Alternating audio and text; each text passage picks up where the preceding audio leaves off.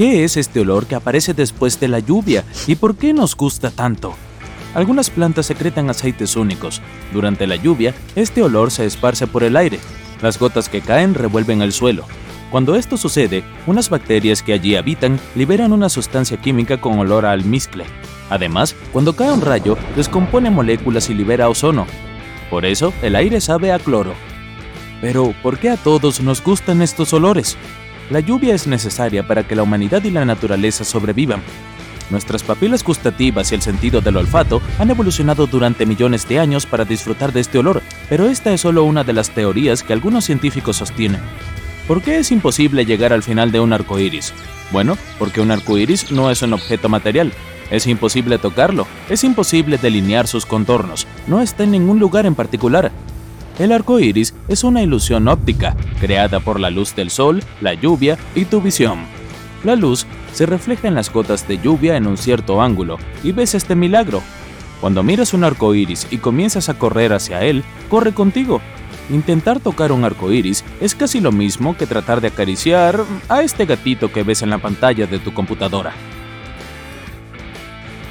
¿Es posible caminar hasta el borde de la lluvia? Imagina que das un paso y te mojas, luego das un paso atrás y te encuentras en un lugar seco.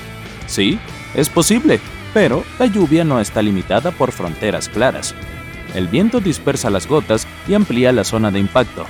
Las nubes de lluvia están altas en el cielo, por lo que las gotas se dispersan en un área más amplia mientras caen. Deja correr el agua de una manguera e intenta regar las flores desde una altura de 2 pisos. El chorro de agua es delgado en la parte superior, pero cuanto más baja, más ancho se vuelve. Sucede lo mismo con la lluvia. Puedes ver cómo una pared de agua está salpicando el área desde lejos, pero cuanto más te acerques, más gotas caerán sobre ti, de manera gradual y uniforme, ya que el límite de la lluvia es borroso. ¿Por qué no puedes oír los sonidos en el espacio? Si ves chocar 2 meteoritos gigantes, no escucharás nada. Ni siquiera el concierto de rock más ruidoso producirá un acorde musical. El sonido no se propaga en el espacio. Es solo aire que vibra. Y no hay aire en el espacio exterior que pueda vibrar. Así que las ondas de sonido no pueden existir allí. Cada nube pesa varias toneladas. Incluso una nube pequeña pesa 2 veces más que un elefante. Entonces, ¿por qué no se caen? Las nubes están formadas por pequeñas gotas de agua. Cada gota es tan ligera que la gravedad casi no tiene efecto sobre ellas. No pueden pasar por el aire y caer debido a su pequeño tamaño. Bueno, de hecho, pueden. Pero lentamente, el viento y el aire caliente las levantan durante la caída. Entonces, cualquier nube está hecha de miles de millones de gotas de este tipo. La segunda razón es la humedad. El aire húmedo es más liviano que el aire seco, por lo que no cae. Siempre surge del suelo. Cuanto más alto sube, más se congela. Luego, este gas se convierte en líquido. Durante este proceso, se produce un calor adicional que sostiene la nube en el cielo. Cada nube está rodeada por una fina capa de aire cálido. El área de las nubes es vasta. Si juntas todas las partículas de agua más cerca unas de otras, caerán al suelo en forma de lluvia. Los lagos y los ríos se congelan. Pero, ¿por qué los océanos no hacen lo mismo? Son fríos, pero aún contienen mucho calor. Y cuanto más grande es el área de agua, más difícil es disipar este calor. Pon una taza y una cacerola grande llena de agua en el congelador. Y verás que el agua de la taza se congelará mucho más rápido. Ocurre lo mismo con el océano. Otra razón es la sal. Hay mucha sal en los océanos, y el agua salada se congela con mayor dificultad. Hay muchas corrientes subterráneas diferentes en los océanos. Las aguas cálidas desembocan en las frías y evitan la congelación. La razón final es el calor del planeta. La Tierra se calienta desde el núcleo. Cuanto más cerca estés del centro, más calor hace. El fondo del océano obtiene calor de esta energía que pasa miles de kilómetros a través de la corteza terrestre. Vas caminando por la calle y de repente empieza a llover. ¿Cómo debes moverte para mojarte menos? Si corres, encontrarás más gotas en tu camino. Vas a chocar contra ellas, ¿verdad? Y si corres hacia el viento, te absorberá aún más rápido, supongo. Pero, si caminas despacio, te caerán más gotas desde arriba, ¿no? Opciones. Los científicos han calculado que si corres a una velocidad récord, te mojarás un 10% menos. Sin embargo, no sentirás la diferencia entre el 100% y el 90%, por lo que no tiene sentido. Así que lo mejor que puedes hacer es correr a la cafetería más cercana. Cuanto más rápido te escondas de la lluvia, menos mojado quedarás. Te lo puedo garantizar. ¿Puede un rayo caer dos veces en un mismo lugar? Sí. Mira los edificios altos con grandes agujas. Los relámpagos a menudo golpean sus cimas más de una vez. Esto sucede porque la corriente eléctrica prefiere tomar el camino más fácil y rápido. Es por eso que el rayo elige el objeto más alto de la zona con el área más pequeña. Una torre alta construida sobre una colina siempre atrapará la descarga. Para asegurar los edificios, se instalan pararrayos en ellos. Sales de la bañera y pones los pies sobre una alfombra caliente. Se siente bien, ¿verdad?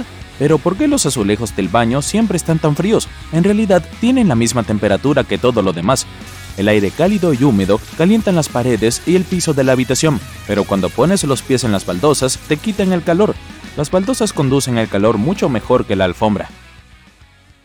Si el azúcar es tan malo para la salud, ¿por qué a la gente le gusta comer dulces? Deberías agradecer a la evolución por esto. De hecho, el azúcar es útil, pero solo en pequeñas cantidades y en su forma natural. La fuente natural de azúcar es la fruta. Contiene muchas más vitaminas que las verduras. Por eso, en los tiempos prehistóricos, nuestros antepasados amaban tanto la fruta. Su cuerpo requería más vitaminas. Pero era más difícil encontrar una manzana dulce que hojas o hierba. Había que esforzarse más para conseguir un albaricoque. Es por eso que la evolución nos proporcionó un fuerte antojo de azúcar. Muchos años después, se le añadió azúcar al chocolate y a los dulces, y ese antojo se ha quedado con nosotros. ¿Por qué los perros no sudan? En realidad, sí lo hacen. Es solo que su sistema de sudoración es diferente del nuestro. Los perros también tienen glándulas sudoríparas, pero están escondidas debajo de su pelaje. El sudor se atasca en el pelaje y no se puede evaporar, por lo tanto, funciona mejor en lugares sin pelo. Las almohadillas de las patas y la punta de la nariz, pero la forma principal de enfriarse es su respiración.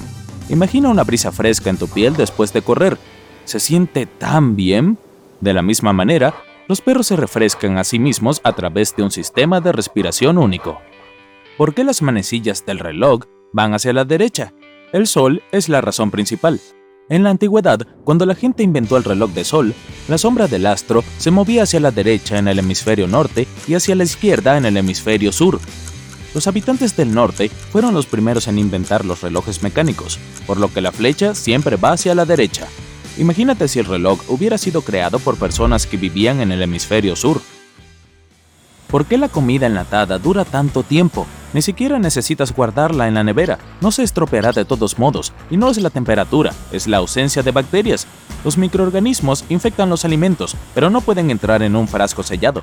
Los alimentos enlatados bloquean el acceso al aire. Hay un vacío completo dentro de la lata, lo que significa que los microbios no pueden multiplicarse. ¿Por qué los chiles son picantes? ¿Y por qué a algunas personas les encantan? Los chiles se protegen a sí mismos de los roedores y los insectos gracias a su sabor. Son picantes gracias a una sustancia única llamada capsaicina, que activa unos receptores especiales en nuestra boca y provoca una sensación de ardor. En respuesta, el cuerpo libera endorfinas para eliminar el picor. Es por eso que a muchas personas les gusta comer comida picante. El queso suizo tiene agujeros debido al heno. Sus partículas microscópicas caen en el balde con leche. Allí se asientan y cuando la leche se convierte en queso, esas partículas forman grandes agujeros.